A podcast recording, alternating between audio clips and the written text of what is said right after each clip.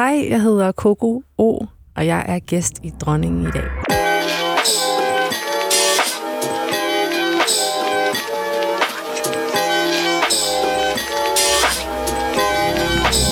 Dronning med Julie Rabæk. Det buner med dejlige kvinder i den danske musikbranche, og den her podcastserie er skabt for at hylde lige netop dem. Hej og velkommen. Jeg hedder Julie Rabæk, og jeg vil i løbet af den her podcastseries 10 episoder snakke med 10 sindssygt seje kvinder i dansk musik. I sidste episode, der havde jeg Jada med, og jeg vil faktisk lige anbefale dig at gå tilbage og lytte til det afsnit, hvis du ikke har gjort det endnu. Både fordi det er en fantastisk snak, og Jada er super dejlig, men også fordi det faktisk er Jada selv, der har valgt dagens gæst. Ligesom at dagens gæst også får lov til at vælge den næste gæst. Og sådan fortsætter stafetten af kærlighed imellem kvinder, som ellers altid bliver sat op som konkurrenter. Jadas valg, og altså dagens gæst, det er hende her.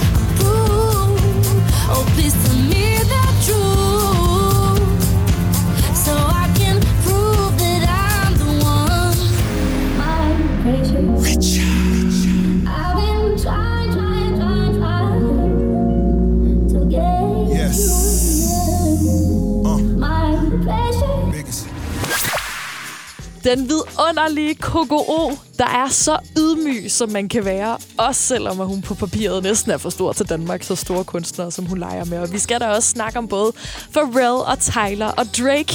Men vi skal så sandelig også snakke om, hvor Cocos selvtillid kommer fra, og hvilke oplevelser hun har haft i musikbranchen som kvinde, både i Danmark og i LA. Så sæt dig godt til rette. Velkommen til Dronning. Hej. Velkommen tak. Til podcasten. Hvordan har du det i dag? Jeg har det godt, synes jeg. Ja. Jeg har lige været på weekend på Fyn. Ja. Det er dejligt, jeg nyder, at det er blevet lidt forårsagtigt. Ja, det er virkelig, virkelig dejligt. Hvis nu der er nogen, der sådan ikke lige har helt styr på, hvad det er med dig, så må jeg jo nok hellere sige, at du lige har udgivet et nyt album, som hedder It's a Process, selv. Mm. Under navnet Coco O. Og tidligere var du med i Quadron. Det kan være, at folk også kender dig fra det. Jeg vil i hvert fald sige, at jeg har selv hørt absurd meget Quadron. Fedt. Og det bliver jeg ved med. Men grunden til, at jeg har inviteret dig i dag, det er jo fordi, eller det er egentlig forkert at sige, at jeg har inviteret dig, fordi det er Jada, som har peget på dig. Jeg vil jo gerne med den her podcast modbevise talemåden kvinde er kvinde værst. Jeg ved ikke, har du nogensinde hørt om den talemåde? Ja, det har jeg nok hørt, især sådan her på det sidste, synes jeg. Nogle gange, når jeg er blevet sådan argumenteret for det modsatte. Ja? Okay, så du synes ikke, det passer? Jo, jeg har i hvert fald, altså, jeg har mærket det, kan man sige. Ja. Og jeg tror også, det er noget, mange godt kan lide at sige, fordi så tager det ligesom fokus væk fra mændene. ja, det er nemmere på en eller anden måde, føler jeg. Ja. Jeg vil gerne lige komme tilbage til, hvordan du har mærket det lidt senere. Men først så synes jeg egentlig, at vi lige skal høre den hilsen, som Jada sendte til dig. Sidste gang, der bad jeg jo hende om at sende dig en hilsen alene i studiet, så hun lige kunne få sådan et moment med dig. Prøver jeg lige at skrue op her. Hej Coco. Hej dejlige Coco. Du er min heltinde. Du har været min inspiration i så mange år, og mit idol. Og jeg elsker dit nye album. Det er så sindssygt. Og alt med det album er så inspirerende for os alle sammen.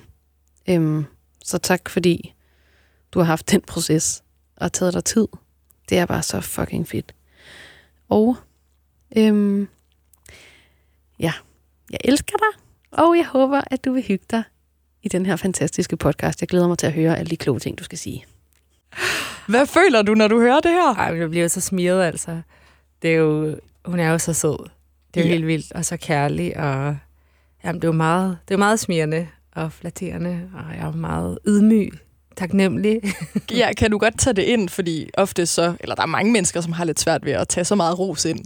Jamen, det føles lidt surrealistisk. Altså, det er som om, at det er til en anden person end mig. Er lidt. Det rigtigt? Ja. Okay. Sådan får jeg det nok. Ja, men det er sjovt. Altså, sådan, det er også, det sætter nogle ting lidt perspektiv for mig, det der med, at jeg kunne være noget for, altså, nogen siger, at jeg har været et forbillede, en inspiration. Mm. Det sådan, tror jeg, meget lidt, jeg har tænkt om mig selv. Altså, du ved det ikke. Det er fordi, når jeg får vide, sådan, at jeg har været modig, eller har været et forbillede, eller sådan, så tror jeg måske, det er noget med sådan en selvsikkerhed, som jeg snakkede meget om i starten med Quadron. Der var jeg meget selvsikker og tænkte sådan, at jeg skal da bare have lov til at være her på en eller anden måde. Og var meget selvsikker i, jamen selvfølgelig skal jeg da blive en stor artist, og selvfølgelig skal jeg da tage min plads i de steder, jeg er, fordi at, hvorfor skulle jeg ikke gøre det? Og der tror jeg, at jeg har fået en reaktion bagefter nogle gange sådan, wow, hvor er det modet og sejt. Og der tror jeg ikke, jeg har forstået det. Sådan, hvorfor er det, tænker jeg. Altså, hvorfor skulle jeg ikke, hvis jeg gør det her godt, så skal jeg da også have min plads. Eller sådan. Og der tror jeg, at så er det fordi, jeg begyndte at indse det der med, at det nogle gange kan være lidt provokerende for andre, at man tager en plads. Og det er det, der bliver det modige i det. Fordi mange synes måske, at man er for meget, eller fylder for meget. Men der er nok også mange, som igennem sådan opdragelsen, eller ja, altså hvordan man ligesom har haft det i skolen, og sådan alle mulige ting i forhold til ens opvækst, som gør, at man så måske ikke har helt samme sådan selvtillid. Altså det er jo lidt det der, som jeg har tænkt rigtig meget over i min egen skolegang også, sådan det der, hvorfor var det, at man som pige, synes jeg tit fik at vide, at jeg skulle være mere sådan, lidt mere ydmyg, lidt mere tilbageholden, fordi ellers var jeg intrigant. Ellers var jeg sådan konfliktskabende blandt de andre piger, eller sådan, hvor jeg synes, at drengene blev meget mere opmuntret til ligesom at være sådan stærke i deres holdninger, fordi at det var ligesom sådan, det tror jeg bare bedre, man mere vant til på en eller anden måde, sådan at det sejrer, og sådan, ej, han har virkelig nogle stærke, fede holdninger, lad os løfte det op. Ja. Hvor som kvinde bliver man hurtigt sådan, nej, skal hun nu til at snakke igen, ikke? Eller? Ja, så bliver der påduttet sådan, hysterisk. Ja. Eller sådan, det bliver nemt meget grimt. Ja, lige præcis. Det bliver sådan lidt, grimt. Det er sådan lidt, skal vi nu høre hendes meninger en gang til? Ja, jeg kan virkelig godt genkende det. Jeg kan huske, jeg har været på efterskole, og det var sådan noget med, at man kunne vælge at bo i et pigehus, eller et dreng... Eller jeg kunne selvfølgelig ikke vælge at bo i et drengehus. Nej. Der var et drengehus, og så var der blandede huse. Og fordi jeg havde oplevet så meget i min folkeskole, at pigerne var sådan, ej Julie, du fylder for meget, du er opmærksomhedskrævende. Så turde jeg ikke at vælge det blandede hus. Altså, så jeg gik i flere måneder og var sådan, jeg vil gerne bo i det blandede hus, men jeg må nok hellere vælge pigehuset, fordi ellers kommer de andre piger til at synes, at jeg er træls og opmærksomhedskrævende, og det gider jeg ikke starte med. Nej. Og så snakkede jeg så med min mor om det, og så endte hun med at overtale mig til at vælge det blandede hus. Og så var det jo slet ikke sådan, heldigvis, men det var bare virkelig sådan en øjenåbner, at tænke, jeg var ved at vælge, hvordan mit liv skulle være et helt år, ud fra, at nogle andre piger synes, at jeg måske havde fyldt lidt for meget.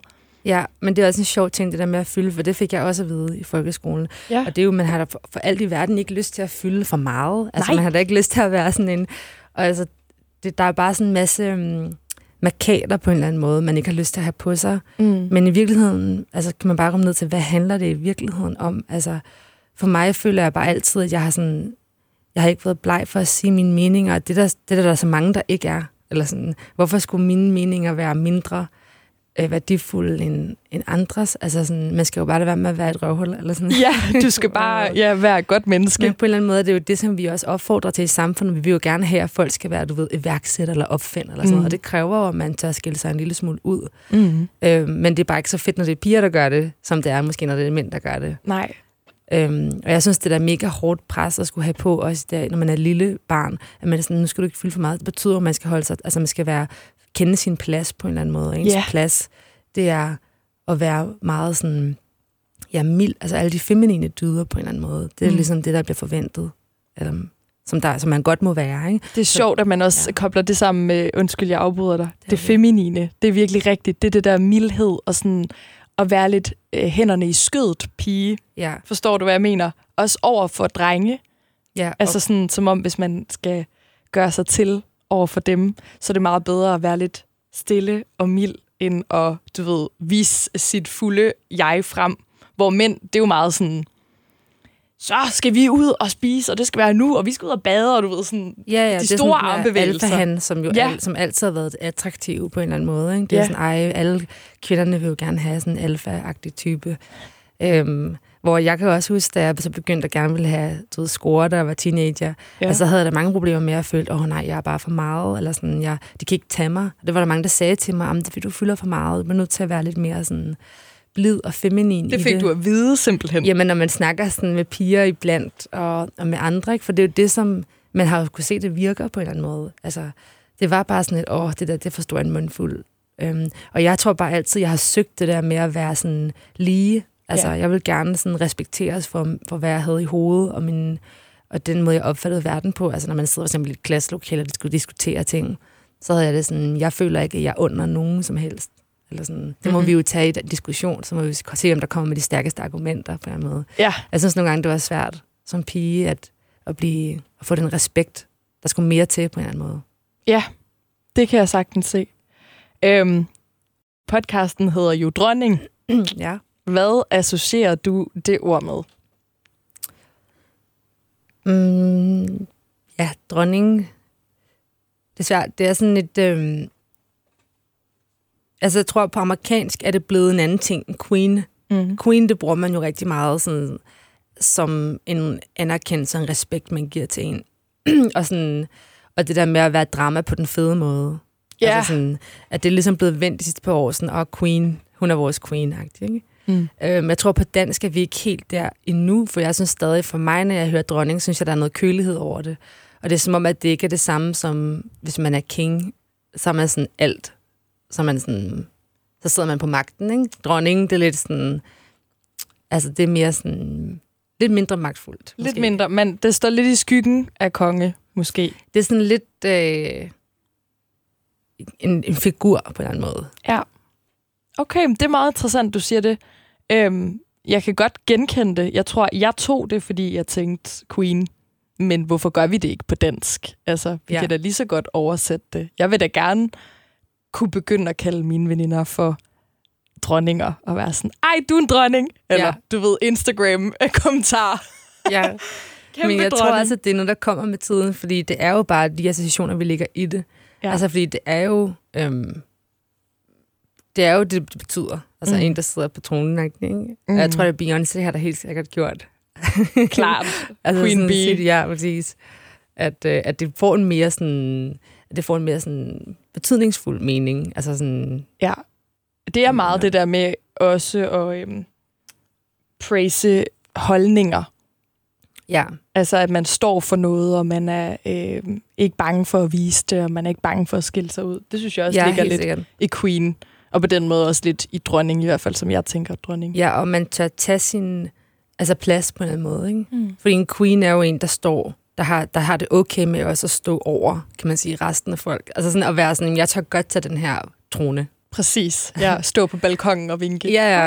Og ikke skal være sådan... Ej, I skal ikke putte mig herop, og ej. Ja, præcis. Ikke den der ydmyghed. Nej. Okay. Og synes du passer godt ind i det? Ikke endnu. Nej, det synes jeg ikke. Det kommer med tiden, eller hvad? Ja, det håber jeg. Ej, der er du meget ydmyg. Jada, hun var sådan her, det er lige mig. Om det føler jeg også, hun er rigtig god til det. Kæmpe queen der. Ja, det er hun virkelig. Det er meget godt. Nå, du har jo lige udgivet et nyt album. Ja. Og det er altså fuldstændig fantastisk. Tak. Det her album, må jeg lige sige. Jeg har hørt det rigtig meget selv. Det er dit første album som soloartist. Mm. Hvad betyder det for dig? Jamen, det er sådan lidt surrealistisk, at det er det, for jeg har været i gang, siden jeg var 18. Og har også udgivet meget musik jo igennem tiden. Så det er sådan lidt sjovt, det der med, gud, det er jo mit debutalbum. Ja. Altså sådan på en eller anden måde. Det er sådan lidt sjovt, ja. Men det er det jo. Ja. Og det betyder ret meget, synes jeg. Altså, det er virkelig en rar følelse, at have kommet ud over det. Altså, fordi når opgaven lå foran mig, synes jeg, det er godt nok, det var lidt mere sådan angstprovokerende, sådan et debutalbum, når man har været aktiv i så mange år, som jeg har. Okay, så det var sådan en opgave, altså du besluttede dig for, at nu skal jeg lave et album. Det var ikke sådan, at du bare lavede nogle sange, og så pludselig blev det til et album? Nej, altså jeg synes, at jeg forsøgte mig lidt med nogle sange sådan for 2 år siden, og lægge det ud på den måde. Og jeg synes, at det var sådan, kunne jeg mærke, ej, det fungerer slet ikke. Altså nu har jeg ikke været udgivet musik siden 2013 med Quadron, og synes jeg ligesom, jeg skyldte at lave et helt album. Altså man kunne sætte på fra start til slut. Tak. Ja. Det gjorde du, ej. Ja. Så jeg tror, at det var vigtigt for mig, at nu skulle jeg lave et album. Altså sådan, og jeg synes også, at det er fedt at have sådan et værk, kan man sige, på en måde, der hænger sammen. Mm. Det hedder It's a Process. Ja. Hvorfor det? Altså for det første, så er det bare sådan, jeg har det. Eller sådan, alting er en proces. Og jeg tror, at jeg havde behov for at lægge mindre sådan tyngde på albummet og titlen. Altså sådan, at det ikke skal være sådan, her er albummet. Mm. Altså jeg havde lyst til at tage det lidt ud af det og være sådan, det her, det er en del af rigtig meget musik, der kommer til forhåbentlig at komme ud fra mig. Og det repræsenterer bare, hvor jeg er lige nu, og hvem jeg er, og hvad jeg har lyst til lige nu. Jeg synes nogle gange, det bliver meget tungt, når man skal levere sådan et værk. Det er som om, det er sådan lidt endegyldigt. Mm. Og så skal det sådan måles og vejes med, hvad er der værdi i det, og hvad for en genre er hun i, og hvad, altså det kan bare blive sådan meget kasset på en måde. Mm. Og jeg tror, at jeg havde lyst til at lave det lidt sådan, det her, det er en del af en større proces. Så lige nu er det sådan her, jeg lyder. Ja, men det er ikke ens betydende med, at det, sådan, det kommer til at være for evigt. Nej, det er svært på en eller anden måde at definere sig selv. Altså det er tit det, man kommer til, når man er artist, så skal man gerne definere sig selv, sådan om hvad... Hvem er du? Eller sådan, yeah. Eller sådan, og hvad betyder det her? Og det, jeg kan jo høre tilbage fra, når jeg hører gamle interviews med mig, eller sådan, det er jo svært, hvor man prøver at definere sig selv på en måde. Jamen, hvad genre er du i? Eller sådan. Mm. Det er jo mega svært, fordi man skifter hele tiden. Ikke? Så sidder man og siger noget i dag, og så om 3 uger, så mener jeg noget andet. Altså det hele er meget flydende. Yeah. Og det tror jeg bare, at jeg har reflekteret lidt over, at jeg vil gerne lave det bare sådan ikke så definitivt. Ja. Altså, jeg vil ikke lave et punktum efter det. Jeg vil gerne være sådan, it's a process. It's a process. jeg kan rigtig godt lide det, ja. Jeg havde ret svært ved at lave det her album, altså fordi jeg havde svært ved, hvordan jeg skulle arbejde. Mm. Altså sådan rent lavpraktisk. Fordi at jeg skulle ligesom gå fra at være altså sådan medproducer i Quadron, hvor jeg sådan sad på sidelinjen og så Robin producere og tage en masse valg om sådan lyduniverset rundt om mine vokaler. Og fra nu til, at jeg ligesom selv var den person, og det havde jeg ikke rigtig prøvet før. Og det er sådan, det der med lige pludselig, at jeg skulle tage stilling til, sådan, hvordan kan jeg godt lide en stor tromlyder? Ja. Yeah. Det er sådan... Hvordan finder man ud af det? Ja, altså, og det gør jo, at først skal jeg undersøge det rigtig meget, sådan om jeg må prøve en masse ting, og så finder man, hvad man ikke kan lide. Men det er bare sådan, det var en helt ny proces for mig. Mm. Altså sådan at skulle finde ud af, jamen, hvad er min mening til alle de her andre ting, end det, jeg ligesom er min hoved... altså ting, som er min vokal, jo, ikke? Mm. Og, kommer man ikke til at overtænke det helt vildt? I starten gjorde jeg jo. I starten var jeg virkelig sådan, hvis jeg kan trommer på noget. Altså, fordi jeg synes, at det var for definerende. Okay. Jeg synes, det var sådan, hvis det var trap-trommer, så blev det meget moderne, og hvis det var sådan helt akustiske, håndspillede ting, så synes jeg, det blev alt for sådan gammelt.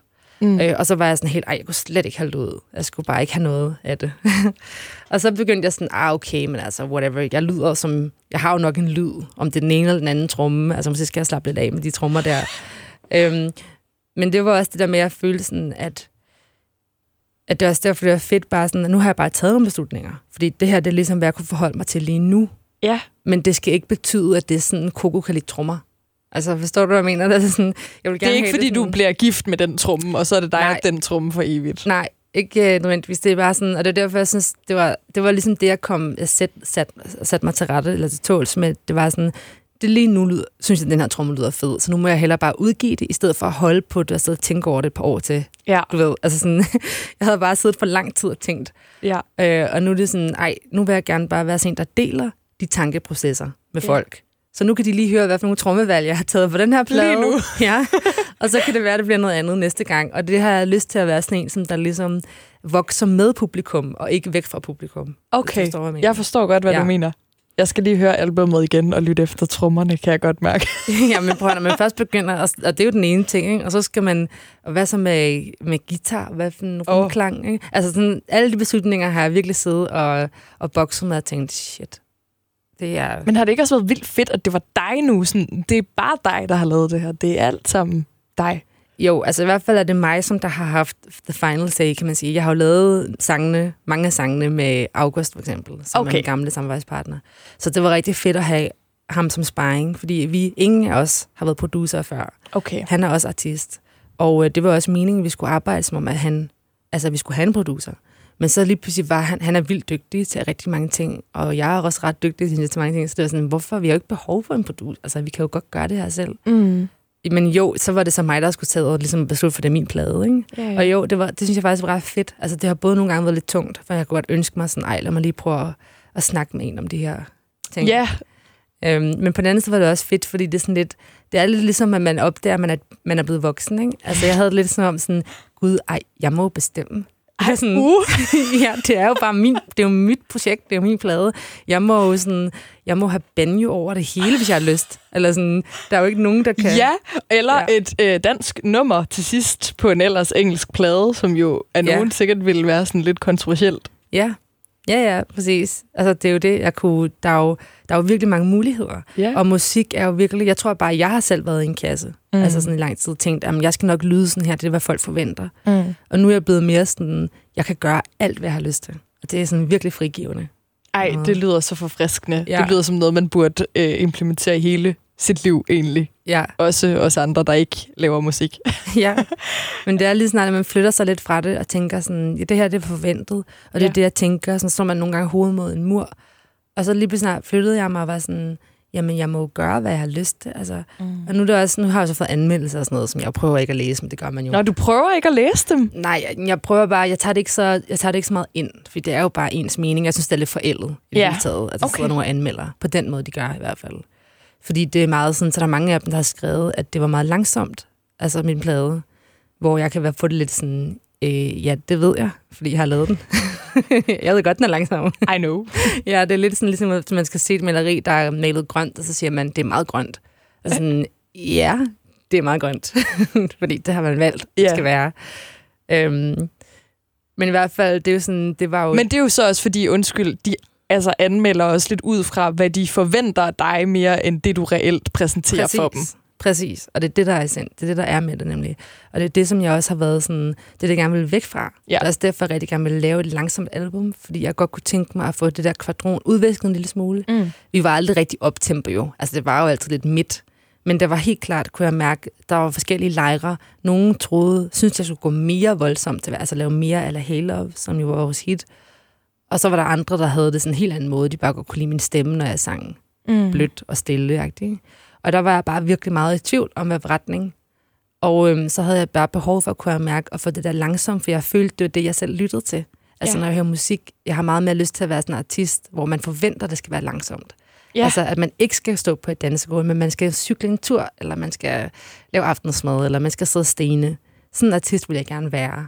Og så tænkte, så bliver jeg nødt til at lave noget langsom musik. Eller sådan. Altså, det er vildt, du siger det, fordi det er du faktisk blevet. Jeg hører...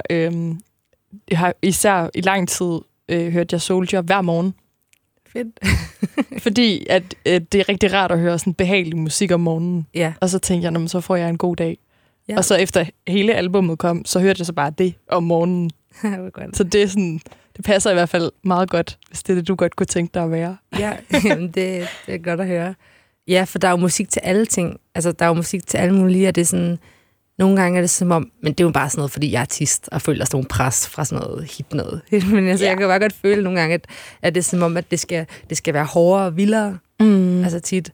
Og jeg kan bare mærke sådan, at jeg lytter ikke så meget til noget, der er hårdt og vildt. Altså, jeg har det meget stille og roligt. Så ja, så det ville måske ikke være så autentisk, hvis du kom med en eller anden kæmpe trappet sang. Ikke lige på daværende, det kan være, det kommer. Det vil jeg glæde mig til at se. Hold op. Ja, men det kunne godt høre, det er jo så meget min tankeproces. Det er sådan, der kører rundt i mit hoved, ikke? Men det er skønt.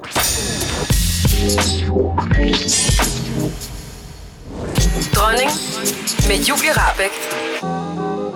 Jeg ved ikke, vil du selv kategorisere det lidt som et break-up-album? Fordi nu lyttede jeg godt efter til teksten. Der er jo rigtig mange af sangene, som er meget ægte, virker det i hvert fald til, og som handler om ulykkelig kærlighed. jeg blev selv sådan helt vildt ærgerlig, fordi det talte jeg også meget med Jada om. Jeg gik selv igennem et virkelig træls langt breakup for et halvt år siden. Går nok stadigvæk lidt igennem det, tror jeg. Mm. Der går nok et stykke tid. Så hvis dit album var kommet lidt før, så havde jeg bare været i himlen.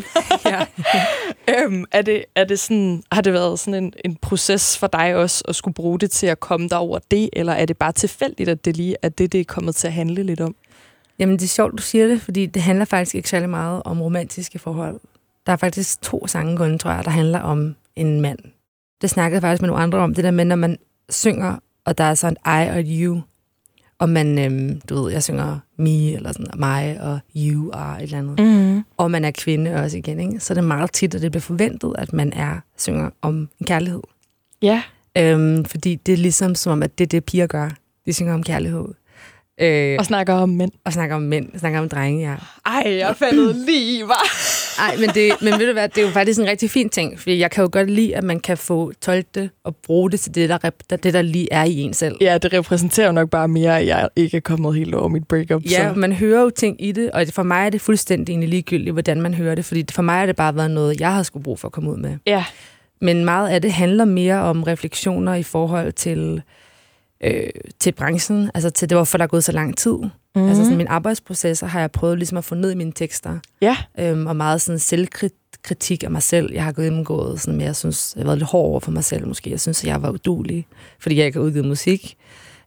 Og så sådan, bare sådan ting, jeg har oplevet med, hvordan det har været at arbejde med mange mænd, og hvordan det også har bremset min proces nogle gange lidt, at jeg har taget det for meget ind, hvad jeg har fået mansplainet. Oh. Ja. We all know. Kollegaer. Oh. Eller sådan. Så jeg havde lidt sådan det der med, at det er nemt for mig at skrive kærlighedssange. Det er lidt mere sådan lige til nogle gange, fordi jeg også hører mange sange handler om kærlighed. Så det er sådan, der er mange ting. Og jeg har også været igennem et ret voldsomt breakup, men det er snart 4 år siden nu. Så der er nogle af sangene, der er rester fra det. Men egentlig havde det lidt sådan her, okay, jeg gider ikke at lave flere sange om den her idiot, eller sådan... Han fortjener det ikke. Jeg fortjener det ikke. Jeg er egentlig også rimelig godt over det. Ja. Jeg har lyst til at synge om nogle... Fordi så gik jeg... Der var en masse andre ting, der fyldte mega meget i mig. Mm. Og så hele den her proces, for eksempel med at arbejde, har fylder meget mere end mit kærlighedsliv er fuldt. Og jeg havde sådan et, hvorfor er det, jeg ikke... Jeg skal jo skrive om det. Altså sådan, på en eller anden måde skal jeg have det ned i mine sange, fordi det ligesom skal repræsentere, hvad det egentlig er, jeg har gennemlevet. Så det har jeg forsøgt mig lidt på her. Hvad er det, du gerne vil sige med Soldier, for eksempel? Men Soldier, tror jeg bare, jeg var sådan... Der var en periode, hvor jeg bare var sådan sygt træt af... At jeg synes, vi lever i sådan et parallelt samfund nogle gange med en generation, som er sådan...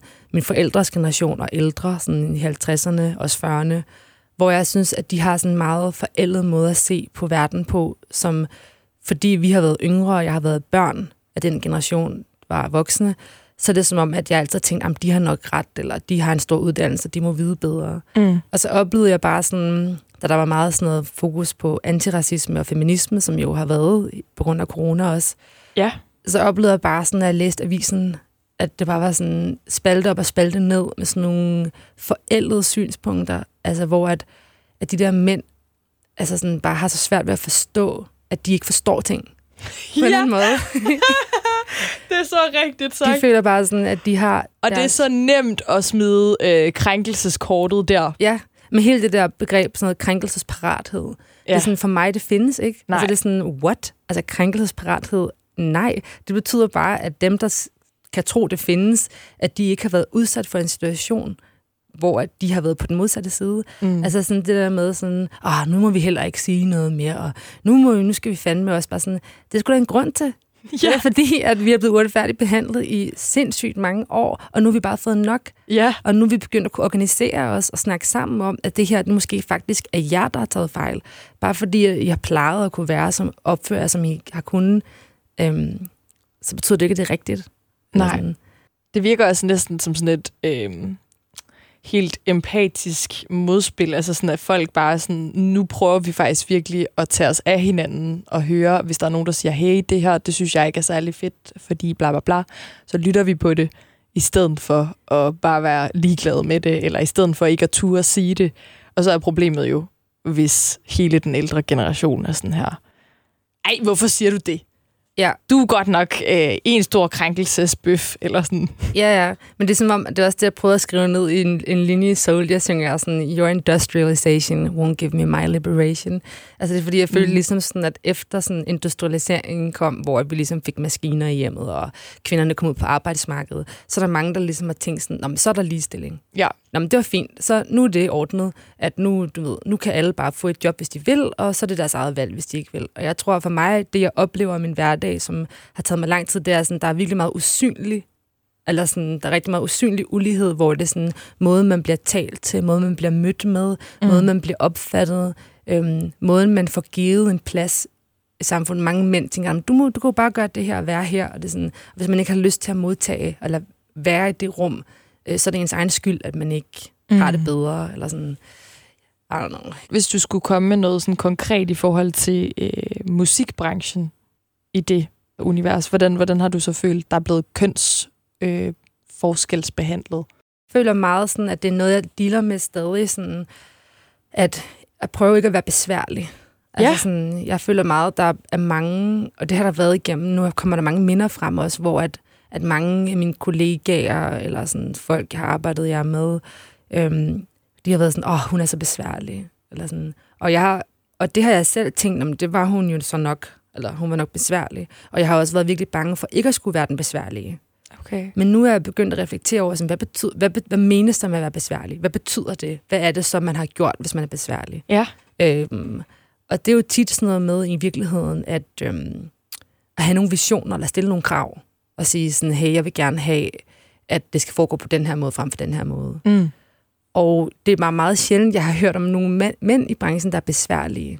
Fordi det ord associerer jeg slet ikke med mænd, eller sådan, det har jeg aldrig hørt nærmest. Nej, og det der hele den der diva-ting, altså at være en diva, det er jo sådan, for eksempel, man kan sige Mariah Carey, der har jo været mange rygter og ting om, hun er så besværlig, og diva, hun vil have en fugtmaskine inde på hendes omklædningsrum, og hun vil sove minimum det her timer, og hun skal have ekstra vodka, eller hvad ved jeg, de skal, eller et eller andet, hun drikker sikkert ikke Mariah, men du ved, hvor at alle de ting, som er nu er blevet ældre, kan jeg sige sådan, ja, for fanden, hun skal have det, fordi ellers kan hun ikke, hun har en unik stemme, der skal have alle de her behov, det er ikke. Hvis det havde været en mand, der havde de behov, så tror jeg bare, det er meget mere sådan legendarisk, så det er meget sådan, gud, spændende, ekscentrisk. Nej, han er sådan, nu skal du høre den her gamle historie, eller sådan.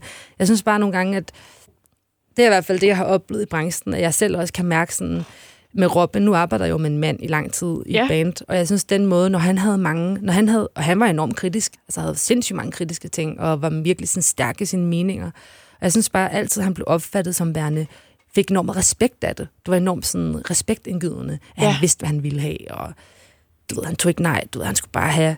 Og så med mig, der er det sådan, synes jeg nogle gange, jeg får det sådan, nu har hun det her ekstra behov. Men det fede er, at jeg bare begyndt at være fucking ligeglad. Jeg er bare sådan, jeg ved, hvad jeg vil have, og så må jeg bare, altså. Tænker du, det er løsningen, at vi bare er ligeglade, og så taler om det? Ja, at man i hvert fald ikke tager det på sig. Altså sådan, jeg er ikke. Altså sådan, det er jo dem, der har problemer, der synes, hvis jeg er besværlig, eller sådan, det er ikke mit problem. Nej. Basically. Jeg er visionær, føler jeg. Altså, jeg ved, hvordan jeg gerne vil have tingene skal være. Og hvis jeg ikke gik op i det, jamen, så ville jeg nok ikke, altså, være der, hvor du er. Ja, eller sådan, så ville jeg ikke lave det produkt, jeg laver. Det er jo det, der gør, at jeg er mig. Eller sådan. Hvis jeg var ligeglad, og bare lod mig sådan, være mindre besværlig, så ville det nok heller ikke være lige så godt. Nej. Jeg snakkede med Jada om noget af det samme. Hun nævnte bare, som det første, der spurgte ind til sådan kønsforskelle i musikbranchen, at hun synes, at hun blev talt over hovedet på rigtig meget, og at altså sådan, credit ofte først blev rettet mod hendes mandlige samarbejdspartnere. Altså sådan, at folk bare går ud fra start, at nå, men det må jo være ham her manden, der har fundet på det her. Så derfor taler de direkte til ham først, i stedet for til Jada. Er det noget, du også har oplevet? Ja, meget. Okay. Og det er ligesom også det, som der har gjort, at jeg har vendt processen. Altså, fordi at jeg kunne mærke, at det var vildt svært for mig, da jeg skulle lave den der plade, at Det var som om, at det hele afhængig af, hvem jeg skulle arbejde sammen. Altså det var som om, at det var meget sådan, så skulle en eller anden mand definere min nye lyd, eller definere mig som ny person. Og det kunne jeg bare mærke, at jeg havde alt for mange idéer til at overskue og give, ikke? Yeah. Og jeg synes også, at det er svært det der med, fordi nu har jeg jo så haft nogle jeg har jo samarbejdet med nogle mænd på den her plade, men det har været mega svært for mig, at den der balance i, at jeg vil vildt gerne anerkende deres hjælp. Mm-hmm. Men jeg ved også, at hvis jeg giver dem, du ved, en credit, så vil rigtig mange tænke, at det er dem, der har lavet det, og så har jeg været personen, der sad ved siden af. Ja. Og det er bare lidt sådan en konstant ting, tror jeg, som kvinder har, det der med, jeg ved udmærket godt, hvad hun mener, at det der med, at mange tænker sådan, hvem har lavet det her nummer i virkeligheden? Altså, som vi så får lov til at synge, ikke? Og du ved, det har jo også været sådan en ting, som sådan en som Bjørk, for eksempel, har strugglet med. Ja. Fordi at hun har arbejdet, der har været sådan et stort interview med det, hvor hun har strugglet for at få sine credits, fordi hun samarbejdet med en ung producer, en mand, og så alle omtaler artikler og handlede ligesom om, at han havde lavet det, ikke? Og hun var bare sådan, prøv at høre, jeg har været i gang i 30 år, han har været i gang i 1 år, hvad tror I selv, at der foregår? Tror jeg bare, jeg har sat mig over en stol i hjørnet og haft høretelefoner i, og været sådan, nå, sig til, når du er færdig med at lave det. Ja, ja, men sådan lidt, tror jeg, at nogle gange, at folk altså tænker, ej, det kan ikke. Og mange ved jo heller ikke, hvordan det er at være i et studie, hvordan man arbejder, så de har jo bare en forestilling om det på den måde. Så man skal virkelig claime sin credits, føler jeg. Mm. Og jeg tror også, jeg havde det svært i starten, da jeg lige startede som band, at jeg havde svært ved også at få, tage min lederrolle i sådan en live-bands-ting. Altså fordi jeg følte også nogle gange, at de blev snakket lidt over hovedet på mig, fordi at... Ja, fordi de måske bare... ikke vidste bedre. Forventede måske eller ikke, at jeg gik op i det. Og det gjorde jo også, at jeg satte mig selv ud. Ja. Altså, det gjorde jo også, at jeg selv tænkte, så ved jeg det sgu nok ikke. Altså, sådan, jeg ved det nok ikke, hvad der er den fedeste overgang til det, fra det ene og til det andet. Så jeg blev ret passiv i det. Ja, det er nok faktisk virkelig vigtigt at tage fat i. Det er nok det vigtigste, at man ikke lader sig selv blive til det, som de gør en til. Men det er jo klart, for det er jo sygt nemt at komme til. Ja, men det er jo klart, hvis man hele tiden bliver mødt af sådan en... også for eksempel, når jeg arbejder med producer, sådan, så hvis de sad og lavede noget, og jeg havde sådan en indskydelse. Det er jo meget teknisk, man sidder på min computer tit med alle mulige genveje, hvad ved jeg. Vildt mange knapper. Og så sådan, når jeg var sådan, ej, skal den der ikke være lidt, kan den blive lidt højere?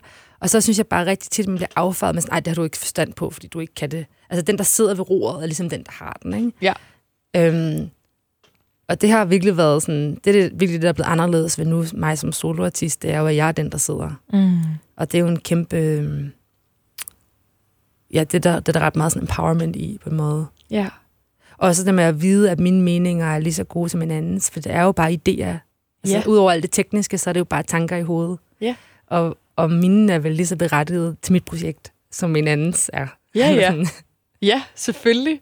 Det er sjovt, når man siger det på den måde, så bliver det så simpelt. Jamen, det er det jo. Det er jo bare sådan, hvis du hører en lille fløjtelyd op i hovedet, så er det jo også bare en idé. Ja. Yeah. Altså, det er jo ikke mere kompliceret. Næh, det er rigtigt. Og så kan det briste eller bære, men det går jo. Ja. Ja. Ej, det er egentlig meget behageligt lige at tænke på. Ja. Nå, nu har du jo boet et stykke tid i LA. Mm. Og jeg har nærmest lyst til at kalde det sådan et helt internationalt liv. Jeg har i hvert fald set mange interviews med dig, og man kommer ligesom altid på et eller andet tidspunkt ind på alle de her kæmpe navne, du har arbejdet sammen med. Og jeg sad og tænkte sådan lidt over det, fordi jeg vil egentlig gerne selv ind på det med dig. Men jeg var også sådan, du må også være lidt ved at brække dig over og snakke om kæmpe artister i stedet for dig selv. Eller sådan, forstår du, hvad jeg mener? Jamen, det er sjovt, for det er lige så snart, at man ligesom kom på den bølge, altså lige så snart man havde de der oplevelser, så er det svært ikke at snakke om dem. Eller sådan, hvor jeg tænker sådan, at jeg har så svært med at skulle blive defineret igennem nogle andres virke på en anden måde. Mm. Det er nok det, jeg har lidt svært med, sådan at blive valideret, fordi nogle andre har valideret mig. Ja, og det forstår jeg virkelig godt. Jeg tænkte også over det, så jeg tror, grunden til, at man kommer til at tale så meget om det, det er fordi, at det er lille Danmark. Så sådan, vi bliver sådan, ej, hvor spændende. Det sker ikke så tit. Men jeg vil gerne tale med dig om det, fordi jeg tænkte, at jeg blev i hvert fald meget sådan intrigued af, at du har kunne sidde i den situation, eller sådan, jeg vil bare virkelig selv synes, det var sygt nervepirrende at skulle arbejde med folk, som har så meget sådan legendarisk status, eller hvad man kan sige, ikke? Så hvordan du ligesom har holdt din egen sådan, energi og autenticitet i et studie med for eksempel Pharrell eller Kendrick Lamar eller sådan. Ja, men altså det var da også totalt grænseoverskridende. Altså det var da sådan vildt svært for mig også at føle, at mine idéer var gode, når man sad med sådan en stor en. Men du kom med dine idéer alligevel. Ja, det gjorde jeg. Men på en eller anden måde har vi været ret heldige med mig og Robin, at mange af de ting, der er blevet til samarbejder, det har været noget, som vi egentlig har lavet selv. Okay. Altså sådan, og så er det blevet brugt på en anden måde. Det er ikke fordi, jeg har jo ikke rigtig haft nogen... Det lykkedes jo ikke at lave et nummer med Pharrell, som han producerede, eller sådan. Det blev jo ikke rigtigt til det. Så på den måde, så føler jeg sådan, at for mig personligt har det været fedt med den validering. Mm-hmm. Eller sådan, jeg har bare følt sådan, okay, helt sikkert nice. Det er jo ligesom sådan en teenage-drøm, der ligesom går i opfyldelse, at man får lov til at... Og nogen synes, at man er fed, som man har... Som man har set op til. Ja, set op til, ikke? Ja. Men ellers er det som om, at det sådan... Nogle gange har jeg svært ved at placere, hvordan jeg skal bruge det. Altså sådan, jeg har svært ved... Jeg tror, det er det første, når jeg kommer til at finde ud af, når jeg er blevet endnu ældre, og ser tilbage på mit liv, og måske er blevet pensioneret, eller sådan. Fordi nu er det som om, at det er, sådan, det er vildt svært for mig, fordi at, for eksempel, da den der sample med Drake kom for et par måneder siden... Ja, Lemon Pepper Freestyle. Ja, der var jeg mega overvældet, og var sådan, what? Sådan, jeg har slet ikke haft noget at gøre med Drake, altså nogensinde før. Jeg vidste ikke... han vidste, vi fandtes, eller sådan. Mm. Eller det var så surrealistisk på en måde. Og så var det sådan, fyldt så meget i mig, jeg var sådan flyvende en uge, der fandt ud af det, indtil det gik også sådan, faldt på plads juridisk og sådan noget. Men så efter det var også bare sådan, okay, så vågner jeg stadig op i en lejlighed på Christianshavn, ikke? Altså, der skete der er ikke... Mere bling blev det alligevel ikke. Nej, men det er som om, det er sådan, man kan kun det ens eget produkt og virke, kan man se vokse, ikke? Og det skal ligesom tage sin tid. Det er ikke fordi, at mit lille virke eksploderer, fordi Drake ser på mig. Eller, altså, nej. Han har sit eget virke, der er kæmpestort, og jeg har mit lille petit virke. Så det, at han giver mig noget opmærksomhed, er jo bare sådan, yay, 1000 tak, high five, Drake. Og, men der sker ikke mere. Men får man ikke lidt lyst til at bruge det, eller sådan at råbe det til folk, og sådan lige ned og købe en shawarma og være sådan... Det er faktisk mig. Jo, det kan du tro, det har jeg rigtig meget lyst til. Jeg cyklede der også, før det var officielt, og sådan, så var jeg lyst til bare at råbe til folk, Drake har samplet min stemme! Men, hvad fanden? ja, men det var jo kæmpestort inde i mig. Men det er også bare sådan, altså udover selvfølgelig, jeg håber, jeg kommer til at tjene nogle penge på det. Og så er det jo lidt sådan, og så sker der bare ikke mere. Altså, jeg hitter ikke nogen hitlister. Nej. Ved, fordi at mine sange er stadig, som mine sange lyder. Jeg forstår. Det er ikke fordi, at du lige pludselig ikke kan gå ud for en dør, uden at der står nogen og skriger dig op i hovedet. Nej, altså sådan, det kører ligesom, så er man tilbage til dagligdagen. Altså, men det er da nice at kunne fortælle som sådan endnu en anekdote, og det er vildt også, hvor mange anekdoter skal vi have? Altså, hvor mange store artister skal jeg have noget at gøre med? Det er jo helt vildt.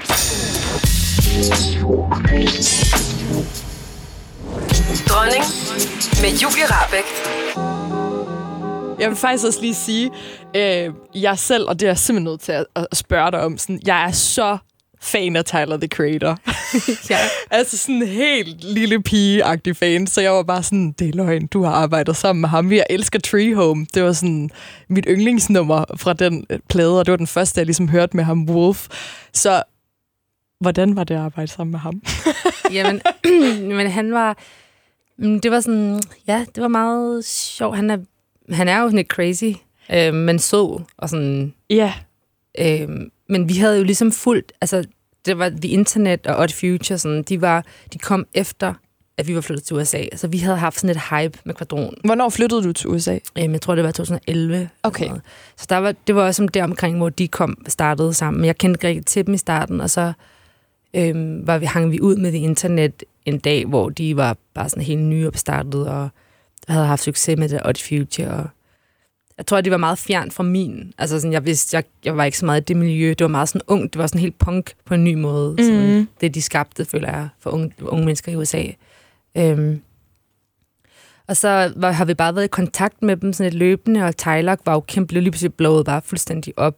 Men jeg havde jo ikke noget sådan at dyrke dem altså før. Nej. Så for mig var det mere sådan, de havde dyrket vores musik og havde rækket ud til os, og det var da mega fedt. Og sådan, så det var sådan på den måde meget organisk igen. Altså det var ikke sådan... Nej, det var ikke sådan, at du var sådan, oh my god, fordi... Nej, Du kendte ikke rigtig til dem? Jeg kendte ikke sådan helt så meget til det, og de var bare rigtig søde, og var totalt også musiknørder,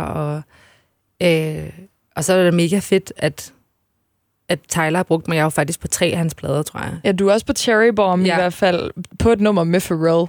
Ja, ja. Og hvad den tredje plade? Jeg føler også, der var en til... Det kan godt være, det 2 Tyler-sange, og så The Internet. Er du også med på The Internet-nummer? Ja. Nej. På deres første plade, der er 2 sange, og så lavede mig og Robin også en med dem. Men dem elsker jeg også rigtig meget. Ja, de er gode, og det er faktisk sjovt, fordi de inspirerede mig faktisk ret meget til, da jeg skulle begynde at producere selv, fordi jeg kan huske, hvordan hende der Sæt, som jo producerer rigtig meget i internet, jeg kan huske dem fra de startede, hvordan de sad med deres laptops og sådan en lille bitte keyboard, og lavede sådan virkelig sådan skrabede produktioner. Det kan man høre på deres første ting. Det er virkelig sådan hjemmelavet, ved, hvor de bare... Og også Tylers, da han begyndte at producere. Men det, der var så frigivende ved dem, var, at de var sådan... De var ligeglade. Altså, det var meget intuitivt for dem. De gjorde bare noget, og så lagde de det ud. Altså sådan, det behøvede ikke at være så, hvor mig og Robin var meget mere perfektionistiske. Det skulle være virkelig gennemarbejdet.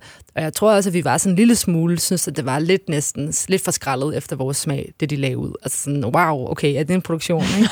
Men så var det fede ved bare at se, hvordan de voksede.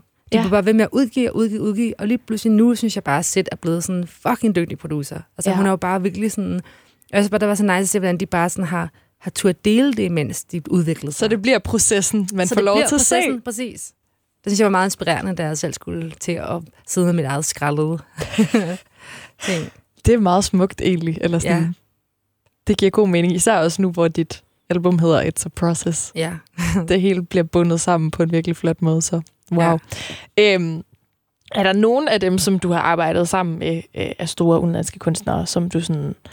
som var lidt vildere end alle de andre, som sådan er noget, der skiller sig ud for dig, eller er det hele bare sådan en stor blø af alt det, du har lavet fede ting i LA? Ja, men det er svært at sige. Altså, jeg er virkelig glad for, at vi fik Kendrick Lamar til at rappe vores plade. Det synes jeg var virkelig, det er virkelig fedt. Jeg er virkelig glad for det vers. Jeg synes virkelig, det rykker. Jeg kan huske, da jeg hørte det første gang, jeg sad med min bror. Vi hørte bare pladen, altså det var bare stille og roligt. Og så kigger vi bare på hinanden sådan her. What? Vi havde ikke læst, at han var med. Sådan, ham kender vi sgu da. Oh my god! Men det er så perfekt altså på den sang også, synes jeg. Ja, det passer godt til. Men jeg tror, jeg håber sådan på, at det ikke er sidste gang, jeg laver nogle fede samarbejder. Altså, jeg tror, jeg tænker også meget over, hvordan jeg godt kunne tænke mig at samarbejde. Hvordan det kunne være fedt. Og det har jeg lyst til at gå ind i nu her. Mere med det næste, jeg skal lave. Fordi den her plade, jeg lavede nu, der har jeg jo slet ikke nogen features eller nogen ting på. Og nu har jeg mærket sådan, jeg kunne godt tænke mig at gøre det på en lidt anderledes måde. Sådan, ikke anderledes, men altså sådan bruge folk mere til som kor, eller som instrumentalister, eller sådan. Så det ikke altid behøver at være sådan, hej, lav et vers, så sætter vi det sammen, men sådan lidt mere flydende. Ja, jeg kommer til at tænke på All of the Lights, når du siger det. Ja. Hvor alle er med. Ja, men sådan, man aner det ikke, fordi de bliver brugt på forskellige spændende måder. Ja. Det var så meget sjovt på den måde. Sådan. Ja.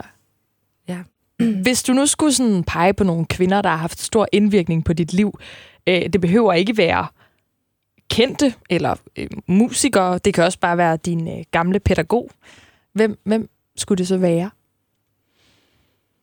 Er der nogen, som du føler, der sådan har været med til at gøre dig til den, du er i dag? Altså, jeg tror ikke, jeg kan komme udenom sådan kvinderne i min familie.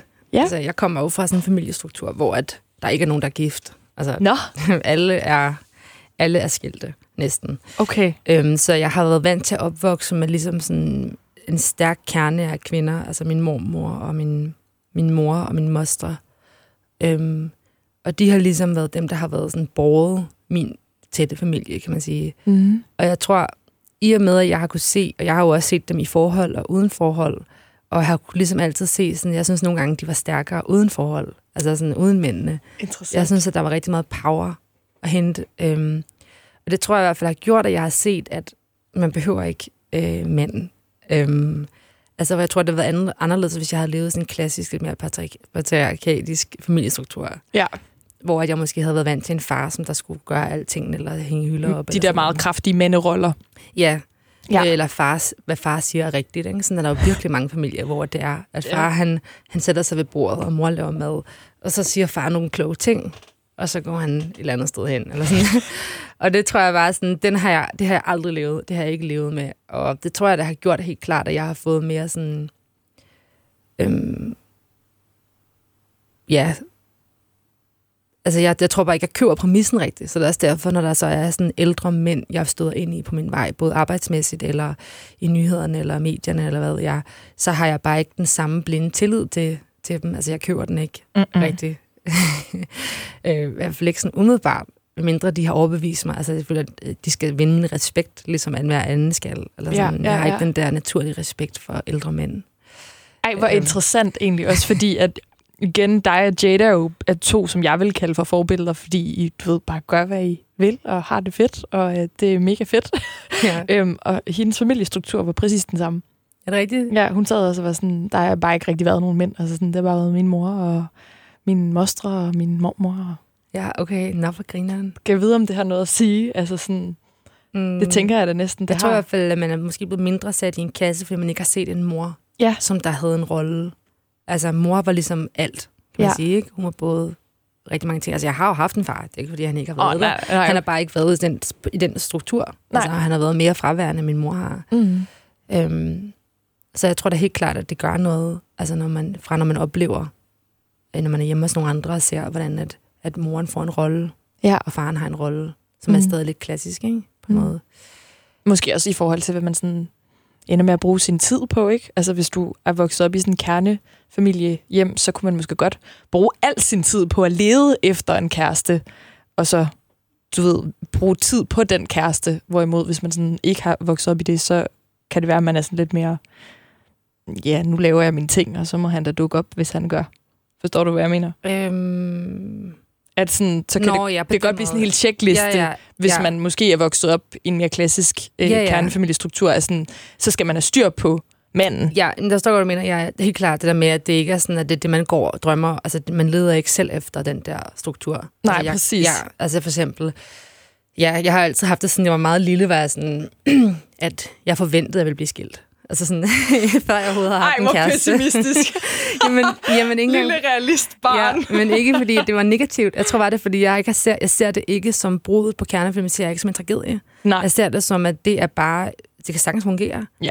Så derfor tror jeg bare aldrig, jeg har været bange for sådan, nej, mit ægteskab må ikke gå i stykker, eller mit forhold må ikke gå i stykker, fordi det er sådan, og hvad så, hvis det gør? Altså sådan, så fortsætter man jo. Altså, man er jo stadig et menneske, og det der med, at man skal blive helt af en anden, det tror jeg bare ikke på. Altså, man skal blive helt i sig selv, og ellers vil du bare altid struggle. Altså, sådan, hvis du søger din helsomhed med et andet menneske, så er du doomed. Det kommer ikke til at ske. Det tror jeg simpelthen ikke på. Jeg skriver det lige ned herovre. Ja.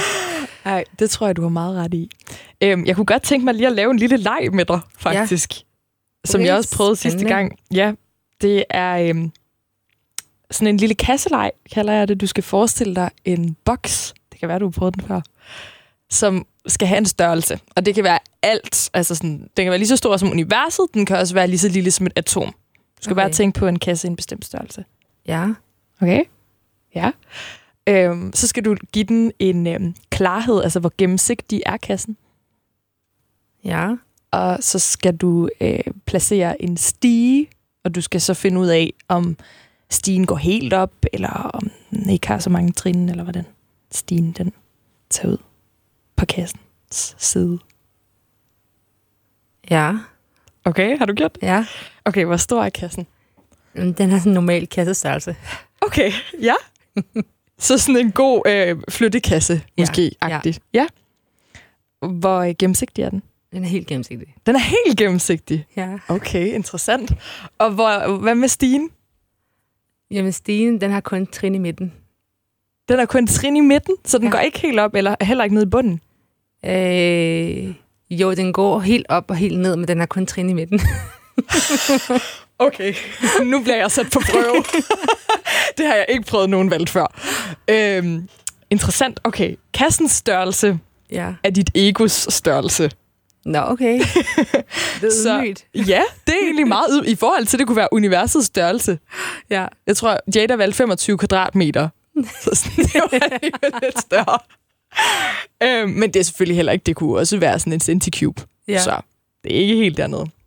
Gennemsigtigheden er, hvor gennemsigtig du er som menneske. Nå, okay. Hvor meget man får lov til sådan at at få af dig, eller hvor ærlig du er. Ja.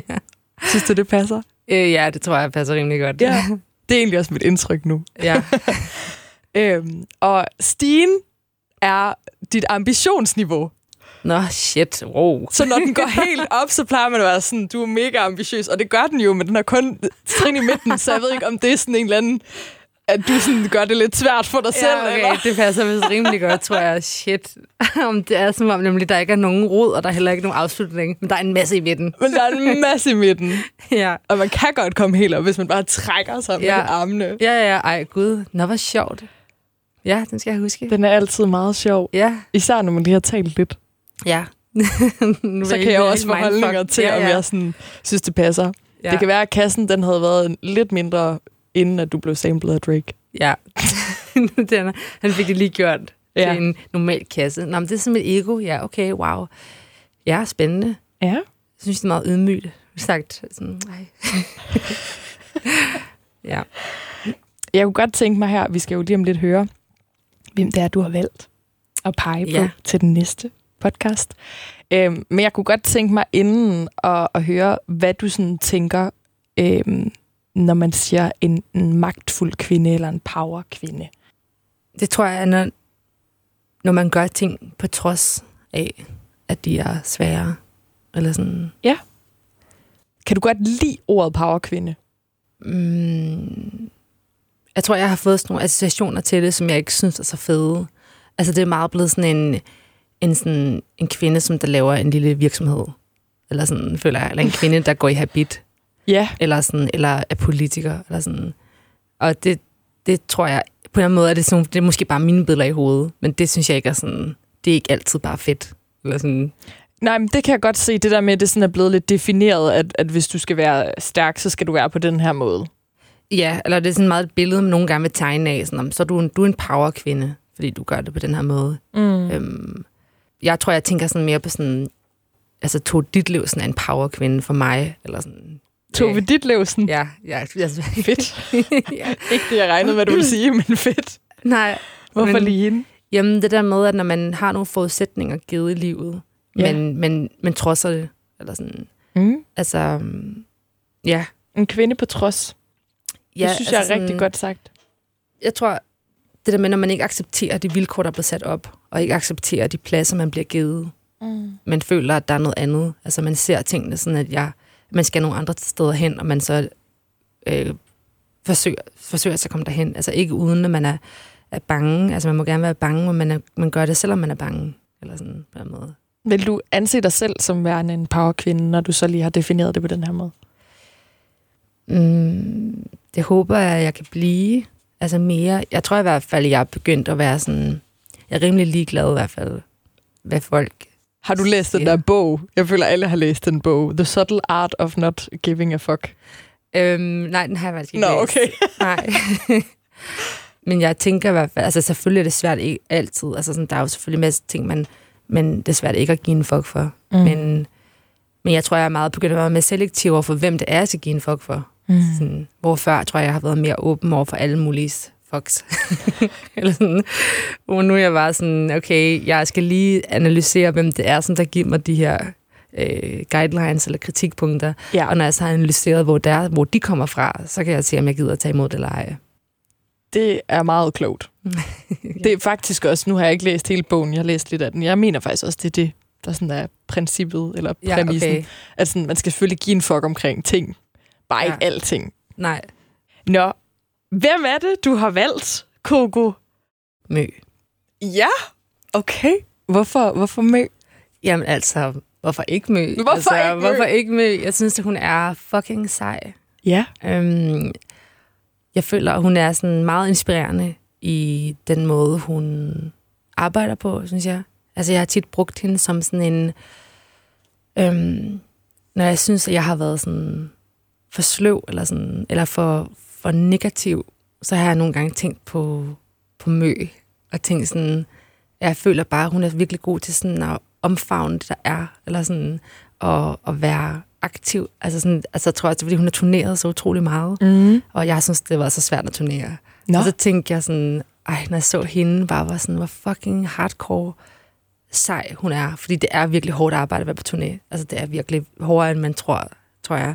Og så synes jeg bare, at jeg ser hende rejse jorden rundt gang efter gang, så jeg tænkte, hold kæft mand, det er meget power.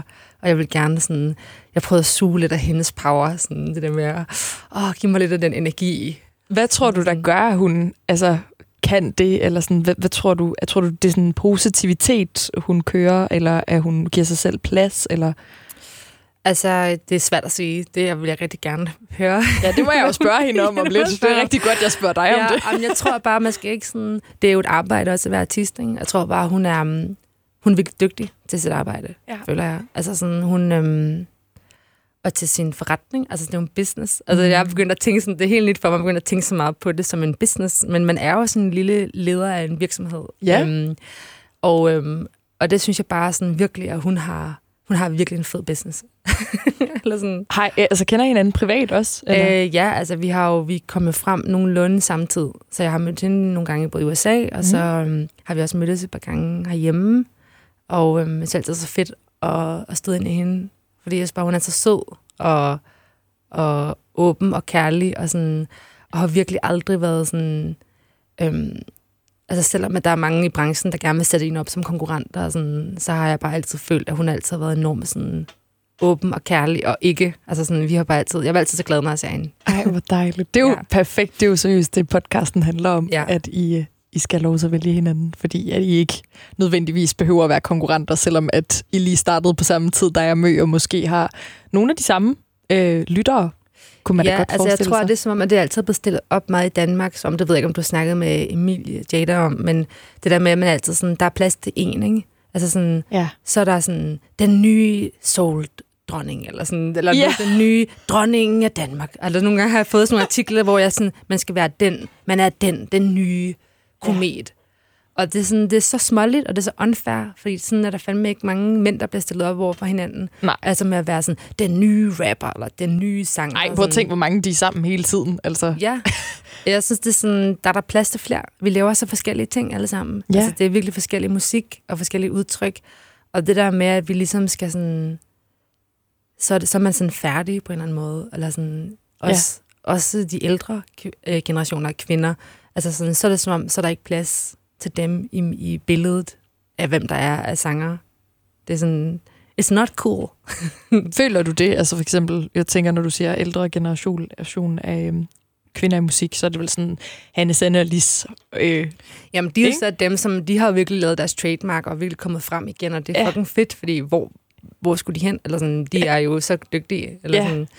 Men jeg tænker bare, at der er også sådan rigtig mange imellem på en eller anden måde, sådan... som man bare hører så utroligt lidt til. Ja. Og så siger de altid sådan, at der er ikke nogen, men sådan, jeg synes, jeg oplever, at der er masser altså kvinder. Men de får bare ikke så meget opmærksomhed. Det er fantastisk sagt. Ja, rigtigt. For det er virkelig rigtigt, det man hører. Der er ikke nogen. Ja, der er ikke nogen, men altså, det er der. Jeg kender dem. Ja, jeg kender dem. Hallo, vil du have et par numre, eller? Ja. Jamen, perfekt. Egentlig så... vil jeg gerne have, at du også lige sender Mø en hilsen, ligesom Jada sendte dig en hilsen. Og for det bare bliver dig og Mø, så vil jeg, ligesom jeg efterlod Jada, efterlade dig herinde. Men først vil jeg bare lige sige 1000 tak. Det har virkelig været en fornøjelse at have dig på besøg. Det synes jeg også. Jeg er meget inspireret af dig. Altså, jeg synes virkelig, at du er sej. Tak. Også selvom det måske ikke sådan er din intention at være inspirerende, så er det bare helt naturligt. Så... jeg er meget glad for, at du vil være med, og for, at Jada valgte dig. Ja, det gør jeg også. Nå, jeg lægger dem her, og så kan du bare lige sige, hvad du vil til Mø. Ja. Så glæder jeg mig til at høre det. Lyt til Dronning på Radio Play. Eller der, hvor du hører podcast. Dronning. En podcast-serie fra The Voice. Hvis du er nysgerrig på, hvad Coco sagde til Mø, jamen, så må du lytte med i næste episode, hvor vi hører det sammen med Mø. Jeg er glad for, at du var med. Tak for det. Jeg hedder Julie Rabæk. Vi ses.